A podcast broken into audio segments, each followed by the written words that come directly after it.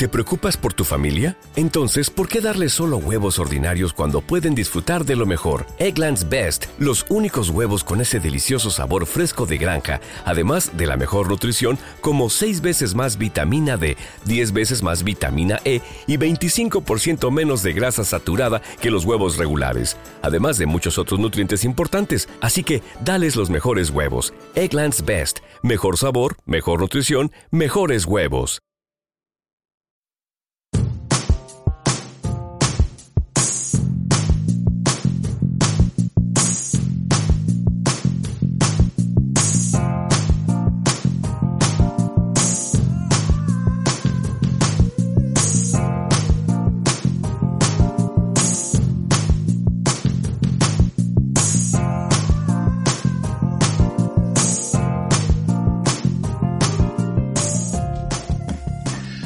Bienvenidos una semana más, hoy es lunes 21 de marzo de 2022, mi nombre como ya todos saben es Enoch de la Cruz y hoy volvemos a cortar por lo sano, hoy además con un episodio exclusivo para fans, el correspondiente al mes de marzo, como saben suelo publicar un episodio exclusivo mensual, una vez al mes, para los fans leales del podcast y poder recompensar esa lealtad de esta manera, ¿no?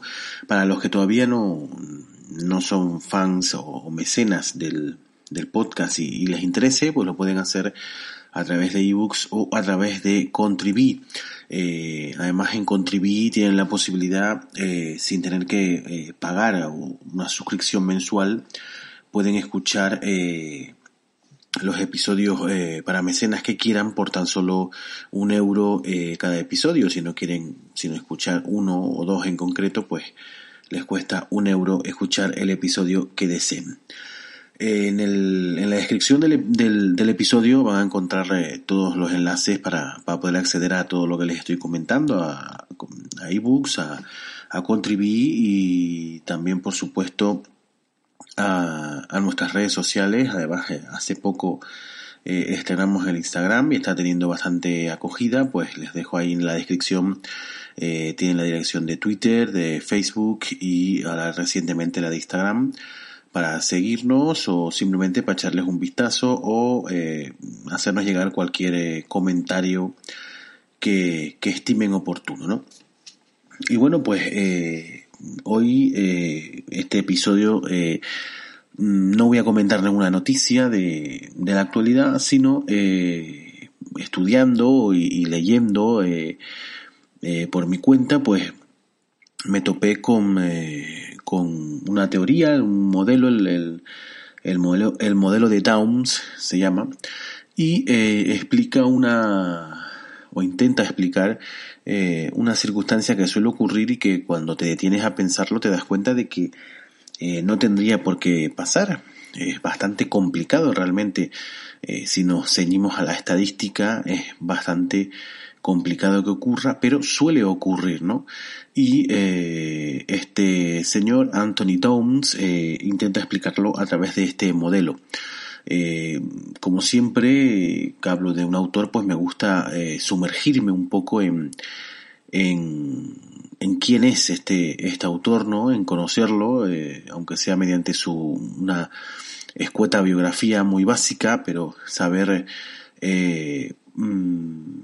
pues dónde estudió, dónde trabajó y qué estudios fue realizando a lo largo de su carrera, ¿no? Un mínimo para saber de quién estamos hablando, ¿no?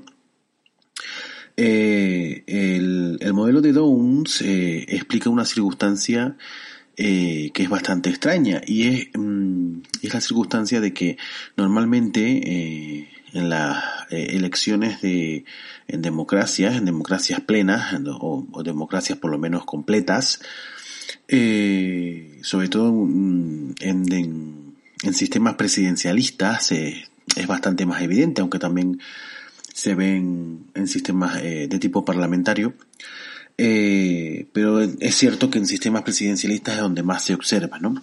Y es que normalmente las elecciones entre dos candidatos o o incluso más, pero siempre suelen tender al empate, ¿no?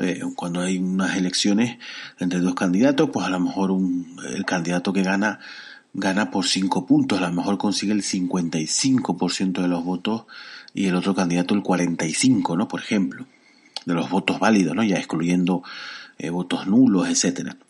Es bastante raro, si te paras a pensarlo, de que pasen este tipo de circunstancias, ¿no? Y si lo analizas un poco, te vas a dar cuenta, ¿no? Si unas elecciones entre dos candidatos se tuvieran que elegir entre dos electores, o sea, dos personas solamente con derecho a voto, el porcentaje de que, o la posibilidad de que se produzca un empate es muy alta, ¿no?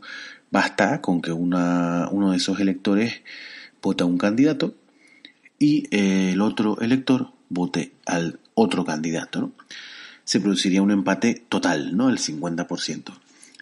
Si aumentamos el número de electores, pues de 2, que es el más básico, si lo aumentamos a 6, por ejemplo, el empate todavía sigue siendo bastante posible, pero ya es más complicado. Ya necesitaríamos que 3 votantes optaran por un candidato y los otros 3 optaran por otro candidato, o que 2 votaran al candidato A, otros 2 al candidato B y otros 2 no votaran o votaran en blanco o emitieran un voto nulo, ¿no?